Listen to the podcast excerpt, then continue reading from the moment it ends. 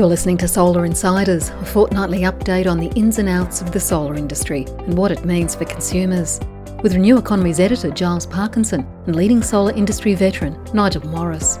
Solar Insiders is brought to you by Solar Analytics, suppliers of intelligent solar monitoring, and SunWiz, the creators of the powerful PVsell software. Hello, and welcome to this latest episode of the Solar Insiders podcast. My name is Giles Parkinson. I'm the editor of Renew Economy and one step off the grid and the Driven EV website as well. And joining me, in fact, in my very presence, is Nigel Morris, my co host, and from Solar Analytics. Nigel, um, you're almost too close for comfort. So awkward. I don't know if I like being in the same room with you like this, mate, but let's give it a go. Mate, um, just want to make up one observation. We actually did the Energy Insiders podcast yesterday from uh, Edify Energy in uh, Manly, and um, mm. they've got a bit of you. but look, look, we're in the we're in the hub of where the, all the action is over here, mate. They're in the People's Republic of Warringah. They've got an independent. We've got the coalition government. Oh, we're going to jump straight in because we can get it over and done in, with. yes. I just I want to make an announcement. What's that? I'm getting out of solar. I'm going to work for Adani. I'm selling my electric bike. I'm going to get a V8. That's what the government wants, right? I think they do. They also want people like you to move to New Zealand because uh, I've just seen. Yeah. I've just seen. It was funny. I was joking with a few people, and um, I did an interview on Bay FM in Byron Bay last week, and they said, "Well, what happens if the coalition government does win?" I said, "Well, we all go to New Zealand." and I've just seen a story in the New Zealand Herald today, and saying apparently the number of um, visa applications has trebled in the last couple of days. Seriously. And the number of inquiries about immigration to New Zealand on Google searches and things has risen tenfold. oh, dear. So I reckon by the time we do next, you know, the next podcast in two weeks, the, the country might be empty. We might have to get international rights for this. Do you know? Do you know? We, I was over in Munich in Intersolar, as um, as we'll talk about in a minute, and um, the vibe and a lot of the discussions with the throng of Australians who um, dominated the beer halls uh, in Intersolar, or the, the vibe of the conversation was all about the election, and even the international guys were really, really interested in, in what was going on in Australia. And this went right through until I left on Saturday. And of course, when we left on Saturday, um, the election was yet to be held, and so we're on the plane madly trying to stay awake and trying to keep track of the election. We're all in this really positive vibe going, yeah, you know, everyone's saying Labor's going to get all these great renewables policies up. And, and about halfway between Abu Dhabi and Australia, the reality hit us that it wasn't going our way. And uh, I honestly just curled up in a ball in my seat, ordered a beer, and drank that and went to sleep. It was quite a depressing second half of the flight. Oh, look, yeah. Well, I was at my son's wedding on the weekend, and it was a fantastic weekend, just marvelous. Um, um, overlooking the Shoalhaven River, great parties. Um, Sam and um, Marley were, were smart enough to actually bring all the celebrations forward. So by the time the bad news started to seep in, we've been seep in. We've been dancing for about three hours and, and, and, and well sauced. And when we started seeing the news, we just got more sauced and danced even harder. In fact, I don't think I've been quite so vigorous on the dance floor um, for many years, and had a sore back to pay for it afterwards. And, it was funny. One of the cast, one of the invitees, he couldn't make it there that night, and um, he turned up the next day. He'd been performing in the Sydney Theatre Company Mm. in Cat on a Hot Tin Roof, Mm. and he said the performance was just going fantastic. Oh, I read does. about this in a paper. Yeah. right. In, in, in the first um, in the first half, and then at intermission, everyone went out, got a drink, checked the mobile phones, and he said they came back, and it was like all the energy had been sucked out of the room. Oh, he my just goodness. Said it was just so completely flat. Everyone was just like you were in your you were you, you were curled up in, the, in, in your In the curled up- fetal curled up in position. the fetal position on the plane. the audience had gone flat in um, in the Sydney Theatre Company, and we just Oh. got absolutely manic on the dance floor down at the Shoalhaven River. So. I don't know, people. Um, it's um, look, it's not good. It's not good, and I think um, after the initial shock and the depression that I think hit me and probably you and a lot of people in the solar industry, people are now trying to think of a way forward. But geez, it's um, it's a little bit bleak.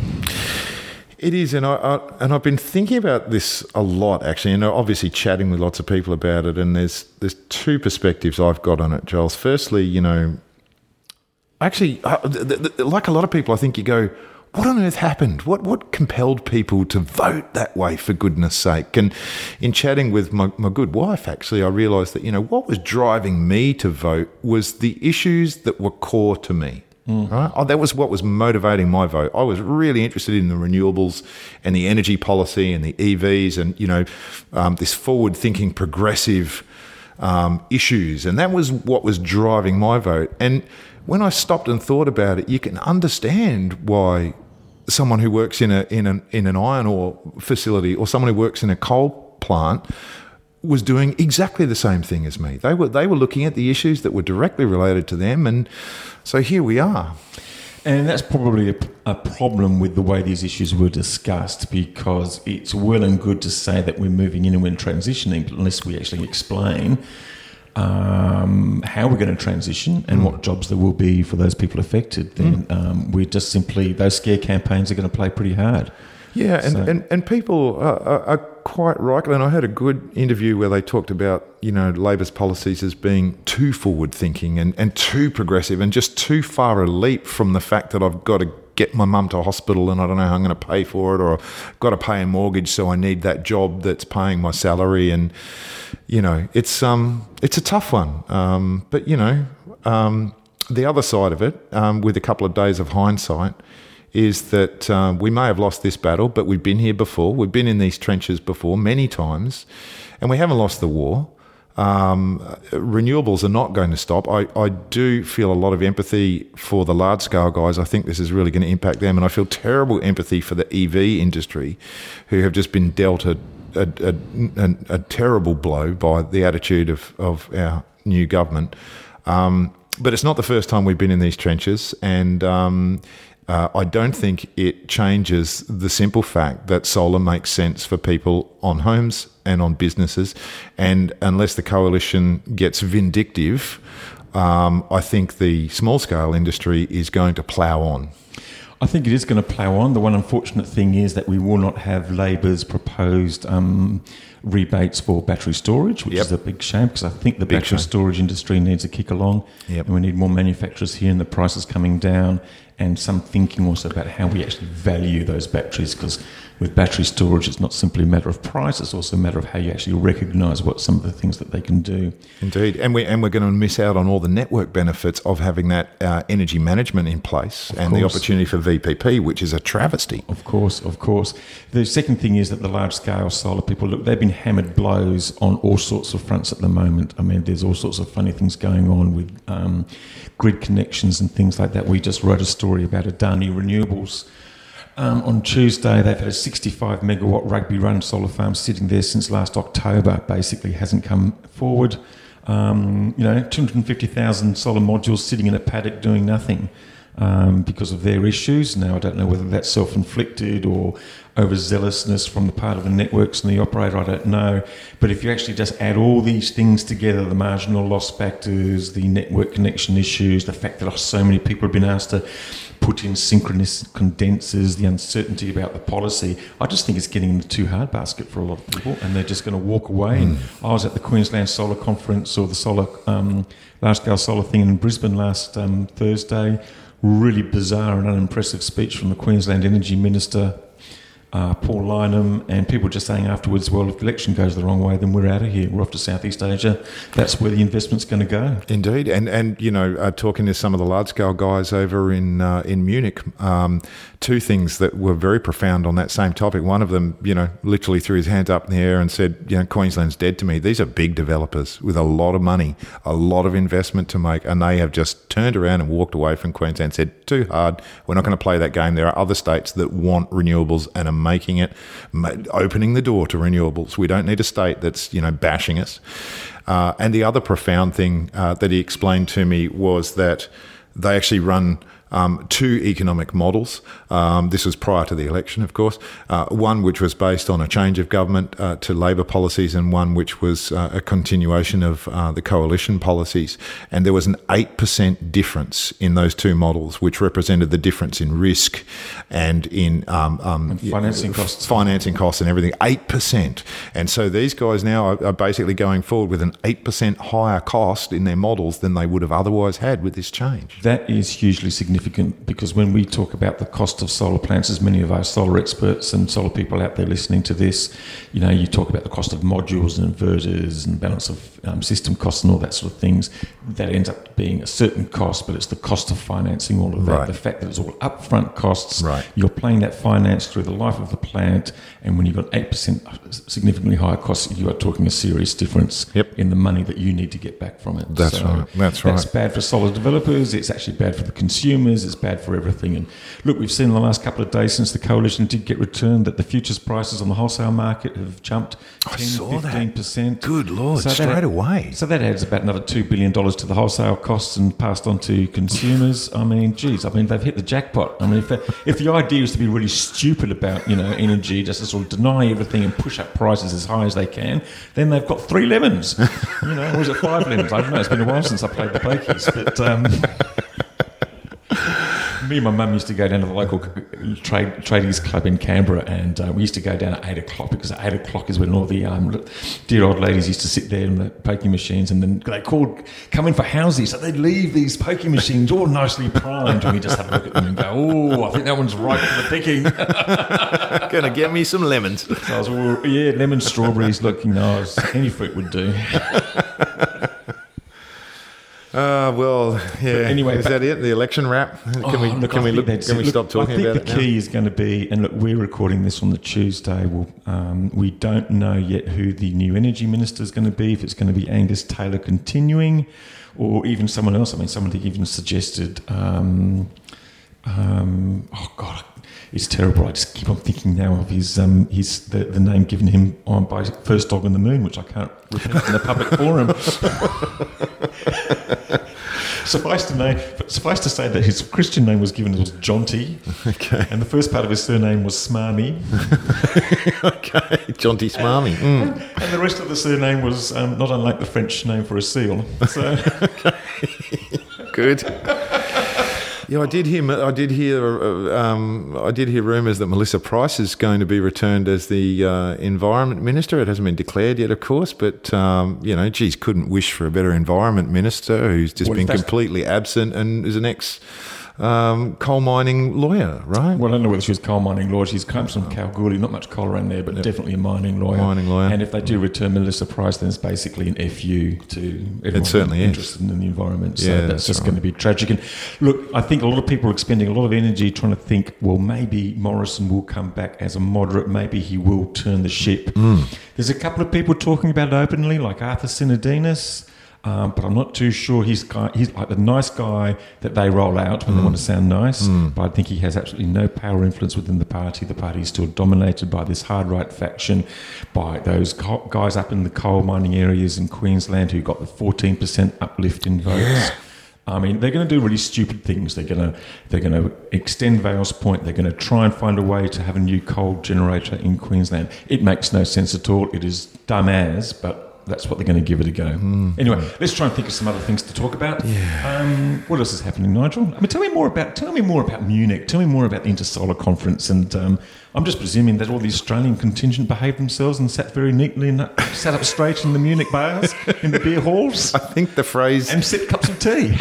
I think the phrase in my best German accent was "Oh, those Aussies," which was fairly commonly repeated by by everyone. And there was there was an audible.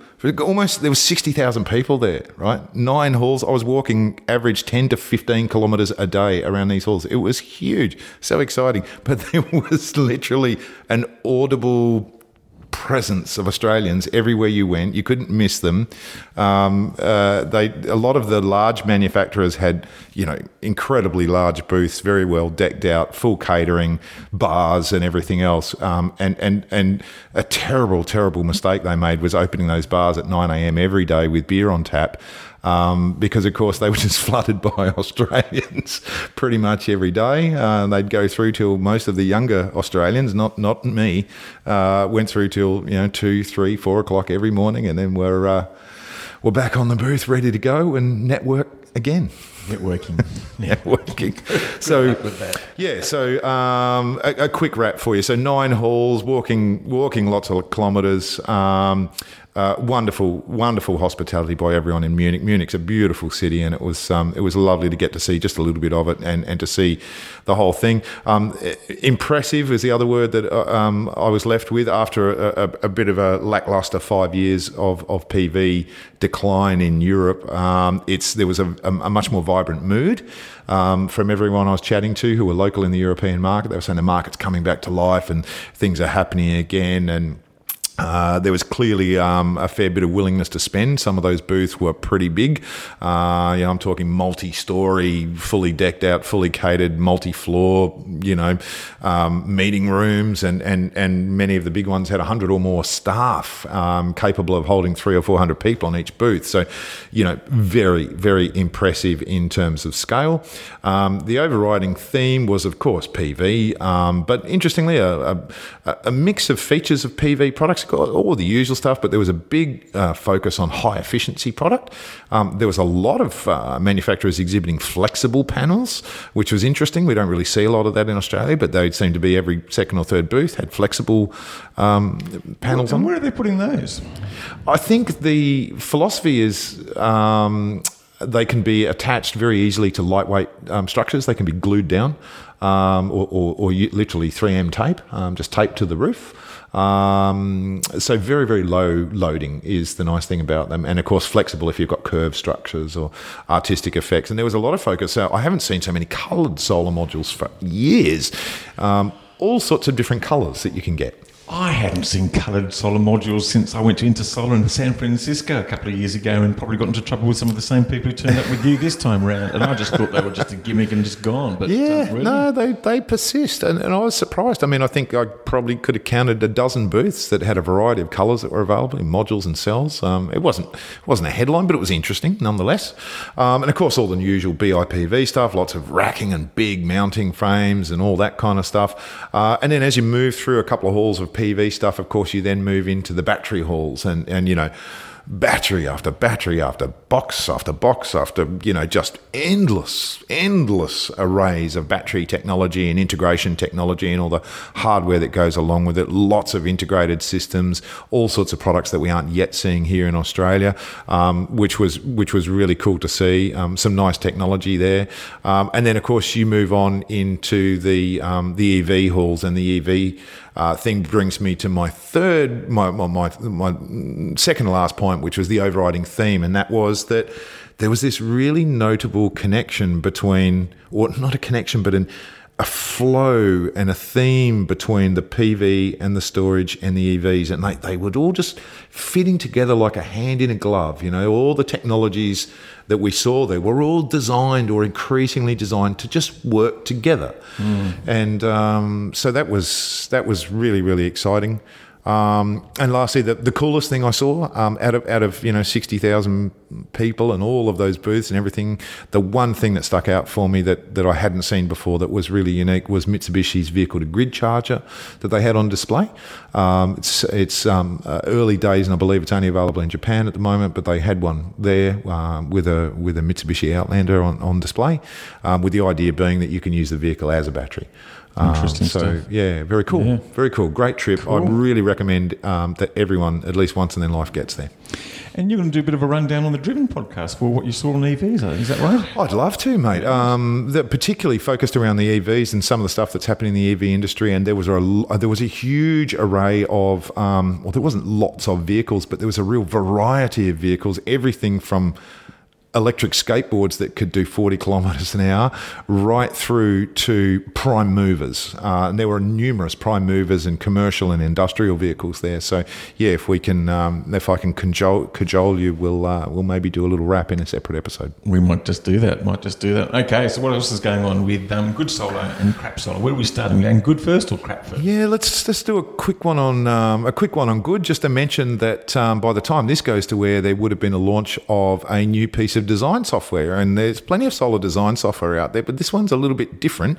Um, the first part of the story, the, the, the organisation is called Open Solar, um, and they're headquartered in Sydney, and some of the key people involved are indeed Sydney people, which is wonderful to see Australian tech.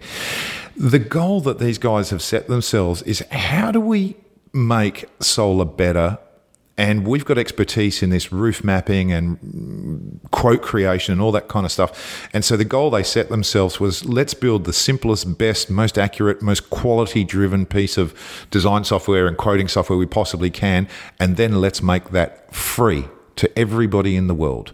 And indeed, that's the launch that they would have done by the time we go to air. Cool. Um, uh, so check it out, Open Solar. Yeah, check it out. We'll have a story on one step off, off the grid on that one too. Now, Crap Solar, now um, you've brought back an interview from Munich as well, so you weren't just sort of sitting around there and sitting in beer halls and um, and marking Yeah, 40 kilometre No, I was.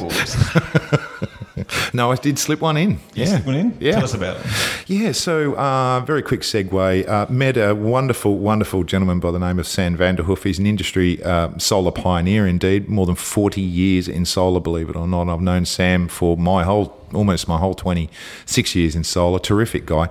And he's involved in the PV uh, recycling industry. And in the context of crap solar, we thought it'd be great to catch up.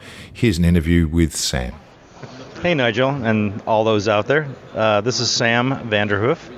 I'm from a company called RecyclePVSolar.com, and we are a newer entry into the uh, recycling um, development of recycling solar panels. That's what we focus on.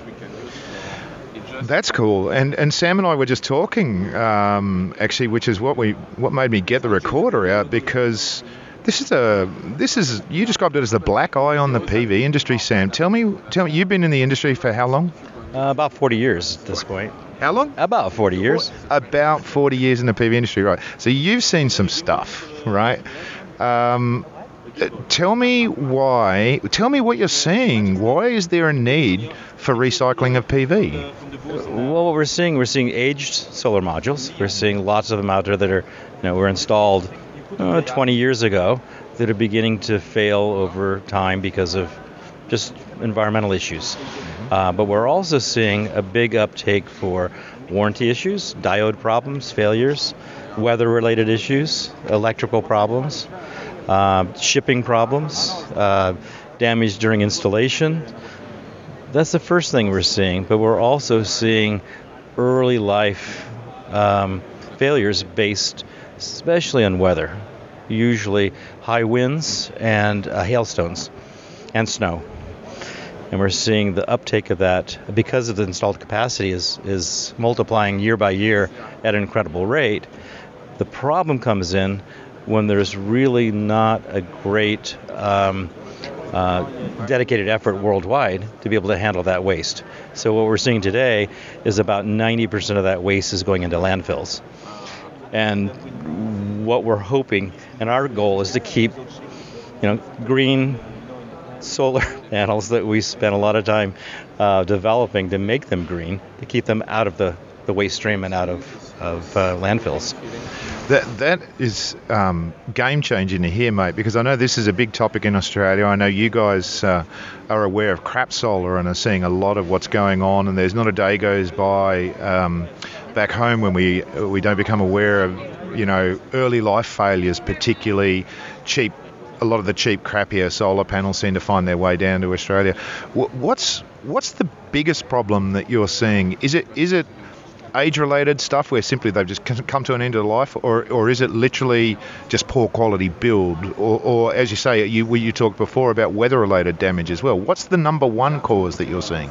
Weather and fire uh, account for about 60% of the problems. Wow. Weather and fire. Wow. So those are big issues. Yep. And the other big part of that is, is installation issues, Right. along with even the damage of, of shipping the modules. Yep. You know, forklift problems, dropping off a truck, all that kind of stuff. Right. With these damaged modules, and the, and a travesty that there's not a good um, conscious effort of what to do with this waste once it happens. So they pile up.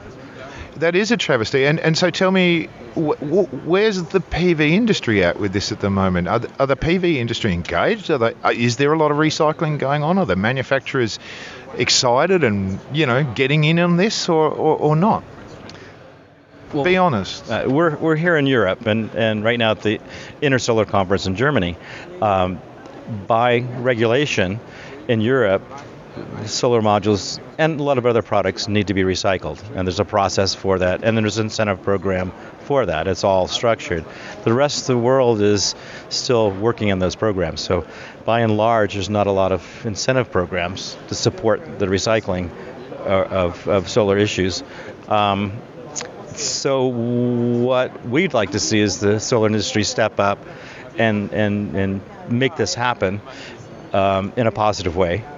And it is a lot of work, and it's not a profit center. Yep. The recoverable materials that we can pull out at this point, because of the volume we're trying to uh, um, monetize the, the equipment we're trying to use right now. We're, we're working on new processes to lower the cost of those processes. So, in order to lower the the the, the processing costs and pull out enough materials, that's the goal right now, and and needing the support of the industry to be able to do that and support that. So, so how how um, how is it working in Europe? Is, are there, there are, so there's regulations and there's rules that say there has to be a recycling pro, uh, program in place. Um, are, are governments subsidising the cost of those programs to to make it at least cost neutral? Um, each country has a little bit of different spin on it, but basically, it's about one dollar or one euro per solar module as an upfront fee yep. in order the importer bringing those into the country. So then that's taken to subsidize that recycling process downstream. And remember, this has been going on in Europe for 10 years now. So they've worked on the processes and procedures to really bring down the cost to process. So, for instance, in the US, um, it's about $18 for a contractor to recycle a solar panel. We take that solar panel and we transport it, and it, we're lucky to get $3.50 worth of recoverable materials out of it. So there's a delta there that has right. to happen, right. you know and and that's where we're at today. Wow. So, uh, would my assumption be correct then that Europe is really the centre of recycling in the world at the moment? Absolutely, right. by a long shot. Ten years ahead of us. Wow. So, wow. And, and remember, it's not. It's it's policy, it's politics, it's technology. It's all wrapped up in one. And this is new.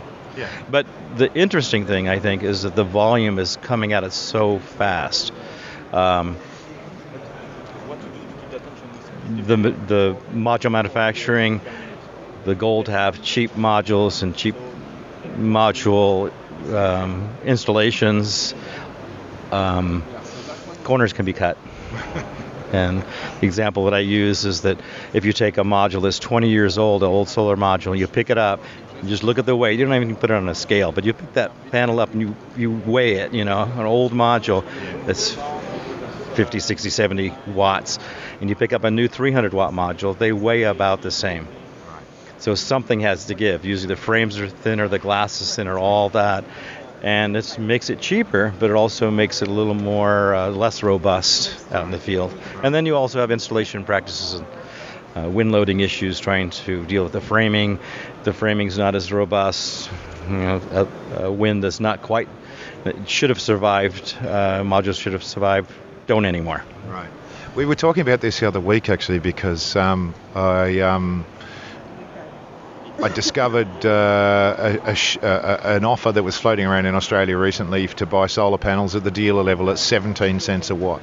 And uh, there's, there's, we've got this real challenge in Australia and indeed in the world where everyone's trying to drive system price down to increase volume and everything else. But of course, that creates another challenge because if you drive the system cost down so low, the ability to extract money for recycling and stuff gets tougher and tougher and tougher. What's what's the solution? Who who who do we have to beat up to make this happen, Sam? Like many countries and, and in the U.S., states have uh, the recycling policies for uh, things like car batteries, things like bottles, cans, tires, those kind of things. Those, pro- those programs work. Right. Um, for instance, in the U.S., if you buy a tire, you're charged the time you buy a tire for your car about three dollars, and that fund goes into a, a um, escrow fund that helps support the downstream recycling. When you buy a few tires for your car, you don't even notice that. But at the end of the day, all those tires are being taken care of now, and years ago that wasn't the case. So we're seeing that just starting to happen with solar panels. That now, as the volume starts to come up, for a while, for the last few years, you can usually find a home. If you've got a bunch of used modules that are good shape, you can fi- have a friend that you can give them to. They go off grid, they go someplace on a caravan, RV, something. But as the volume gets larger, as we're starting to see now, and we see thousands and thousands and thousands of panels come down out of service, especially if they're broken glass, they have no use. So what we're seeing is that usually the aluminum frames are pulled off, and the rest of it's being landfilled. So Wow. So um, we've got um, a, a one or two companies, I think, in Australia. I don't know a lot about it, but I am aware of one or two who are trying to get some stuff off the ground. I think they're largely dealing with the aluminium part of the recycling and still yet to get enough scale up to deal with the other materials in there. Um, if you were um, um, if you were sitting down with, with our policymakers and you had uh, 30 seconds with them to deal with this issue, what advice would you give them? I think uh, again, looking at a, um, a, a cost to play, an upfront fee to subsidize. It's the first thing, but also the next thing is, is to work on education and work on the policy, work on the collection. Transportation is ex- expensive for modules. It costs the same price to ship a broken panel as it does a new panel. Same price. Yep. So being able to the logistics are really important. Like Australia, like U.S., large you know runs, truck runs are expensive. So being able to take the logistics of that and downstream um, collection points is really important, and the processing points. Right. Sam, uh, it's been wonderful to talk you th- uh, talk to you and understand a bit more about the recycling. Um, I'm hoping that you might come down and share your wisdom and expertise with some of our people. Um, and thanks for taking the time to talk to us. Enjoy the rest of the show, mate. Thanks, Nigel, and thanks to all those folks out there in Australia. Let us know if we can help you. So that was Sam Vanderhoof from PV, recyclepv.com. Um, I hope you enjoyed that interview, Giles. Interesting stuff. Um, how far are we advanced in Australia on recycling solar? Because it sounds like a bit of a horror story when you've got in, you know solar panels lying around the place in Puerto Rico.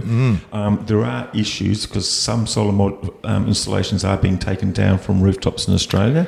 People sell houses, they do renovations, the thing's not working anymore. Mm-hmm. People just don't want them anymore. Mm-hmm. Where are they going? I don't mm-hmm. suspect they're going to a happy place. No, and, and yeah, to their credit, there are a couple of organisations trying to get recycling up off the ground in Australia and doing a great job. At the moment, as I understand, I haven't spoken to them personally, but but from what I understand at the moment, they're limited to being able to recycle the aluminium frames, and they're they're literally just stacking the, the modules or the laminates with the frames removed up in a warehouse until they can get enough scale to get their manufacture uh, their recycling optimization up and running. But in Sam's interview, we heard the key point, right? And the key point is this there is not a lot of material that you can extract to recover the cost when you recycle a solar panel. So there is very little value there. So there are really only two ways that you can get PV recycling to work. Indeed, any type of recycling. It's the same in bottles and glass and everything else out there. Uh, the only way it works is either a levy on the manufacturing industry. So, i.e., go to the get the PV manufacturers to, you know, pay a little bit extra to cover the cost of recycling, or the government mandates it and puts a policy in and to kick the industry off, supports it potentially through a levy on a state basis or a national basis or some other way. So the industry needs a kickstart, and um, that is the thing that our industry needs in Australia. We arguably are going to have, and, and in private conversations with Sam, he was very, very nervous about what's happening in Australia and the amount of stuff already going into landfill. He is very well connected and is aware of how much garbage is coming down here. And there is an increasing problem that we're going to need to address. And so those conversations need to be had at high levels and, and everyone needs to step up. And, and, and Sam kept making this point that we've got to accept that we have to take responsibility for this. Yeah, absolutely. Absolutely. Um, that's going to be a really key issue too because, um, you know, if the wind turns against um, rooftop solar, then um, that's going to be one of the things those um, charming tabloids are going to focus on. And um, anyway, what else have we got? Well, just to wrap it up, one very quick one on EVs. Um, and this is a bit of a. Perhaps a mea culpa for me on, on, on my favourite zero motorcycles. So, r- listeners would know that I'm a big fan. I'm on my second electric motorcycle. I've had it for 50,000 kilometres. Uh, my current bike's uh, five years old. and love it to bits. Um, but I, I, um, I'm now able to, disclose to you that some months ago, sadly, the bike broke down. Um, it was essentially a communications problem between the motor and the controller. Um, that there was a loss of um, there was a loss of communications between the two devices, and they were getting confused, and the motor didn't know what to do. Um, Zero uh, don't have any representation except one dealer way up in Queensland who obviously couldn't really help me with diagnostics.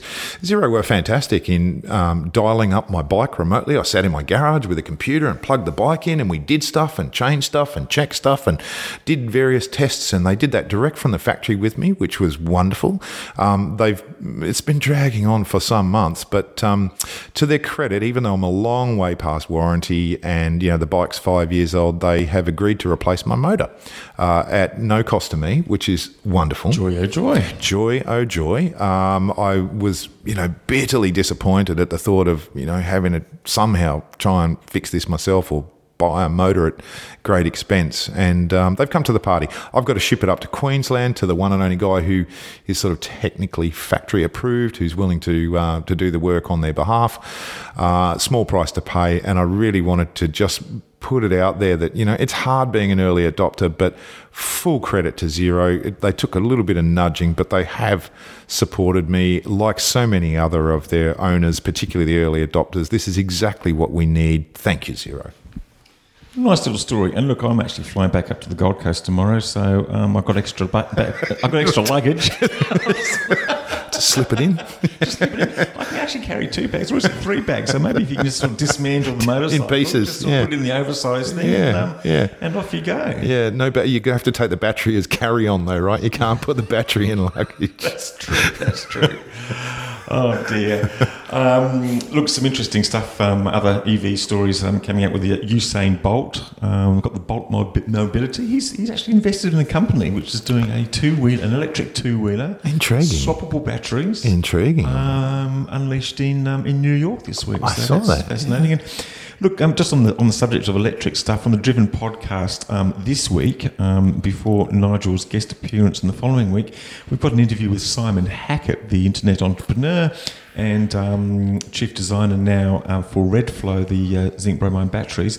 He's an electric vehicle fan. He's had the original Tesla Roadster in Australia, and he's got Tesla Tesla cars here, there, and everywhere, and um, what have you. But he's also got an electric plane. Oh, I saw he's that. He's actually it's his. It's his. Well, well, my goodness. His is actually an electric glider. Ah. So instead of having a little petrol engine, bit like a sort of you know a lawnmower on top of the thing, just to sort of get up in the air, and from whence they glide down. Um, this is a, this is a um, an electric motor with a battery. And, um, I want to be Simon Hackett. Oh, so you bad. want to be Simon Hackett, I think. But it's just a fascinating story, just about why it works so well and what's good about it, and wow. what comes next. So what comes next? Um, there's another training aircraft at Jandakot Airport in, in Perth, which is fully electric. So it wow. just goes up and down, up and down, up and down. Um, re, re, um, swappable batteries, and we're starting to see um, companies, and there's a couple of Australian companies involved, involved where we might see commute, regional commuter flights with 10 people, battery. No way. Electric planes. But I can tell you though that we're, we're running a video with this, and the one disappointing thing with ele- you know how electric vehicles are really quiet Mm. apart from road noise. Well, let me tell you, electric pla- airplanes with propellers are not actually quiet because the damn propeller makes so much. Oh, really? Wow. Yeah, it's disappointing. There you I just go. thought, Simon, we've got to fix that. That's your next project. So There was, propeller. it was. I, I can't wait to do uh, an episode of the Driven with you because I tell you, I could not help thinking of Angus Taylor. I'm walking around the streets of Munich, and blow me down. I'm thinking about Angus Taylor every ten steps because of the amount of EVs and EV infrastructure I was seeing there. It was, it was so evident how distant we are um, walking around the streets of Munich and um, with Angus Taylor on my shoulder going like. He has said some of the stupidest things I've ever heard about electric vehicles, and he remains our energy minister. That's an interesting way just to sort of leave that thought as we move on to the next thing. Nigel, I think we're going to have to wrap up now. Yeah. Um, it's just been fantastic sort of being here in person with you. Um, real, a real buzz. And um, look, um, chin up, everyone, as um, as I think someone said in our, previous podcast. And um, look, thanks to Solar Analytics, our sponsor, and also um, PVsell from SunWiz, uh, Warwick Johnson's mob down there. Um, their ongoing support is much appreciated. And um, for the EV aficionados, we'll have you on the Driven podcast probably before we get back with the next episode of Solar Insiders. In the meantime, enjoy your little excursion over to the to the far west and, Yes. and then back here. Another plane and, um, tomorrow, yeah. We'll catch up in a couple of weeks' time. Good to chat, Joss. Thanks, everyone. Bye bye now. Solar Insiders was brought to you by Solar Analytics, designers and suppliers of smart solar monitoring. Visit solaranalytics.com.au, get empowered, and make the most of your home energy. Solar Insiders was also brought to you by SunWiz, the creators of PVsell software, powerful technology for solar sales and design. With free high definition rooftop imagery in every PVsell plan, retailers can stay ahead of the competition. Visit sunwiz.com.au, Australia's leading solar software.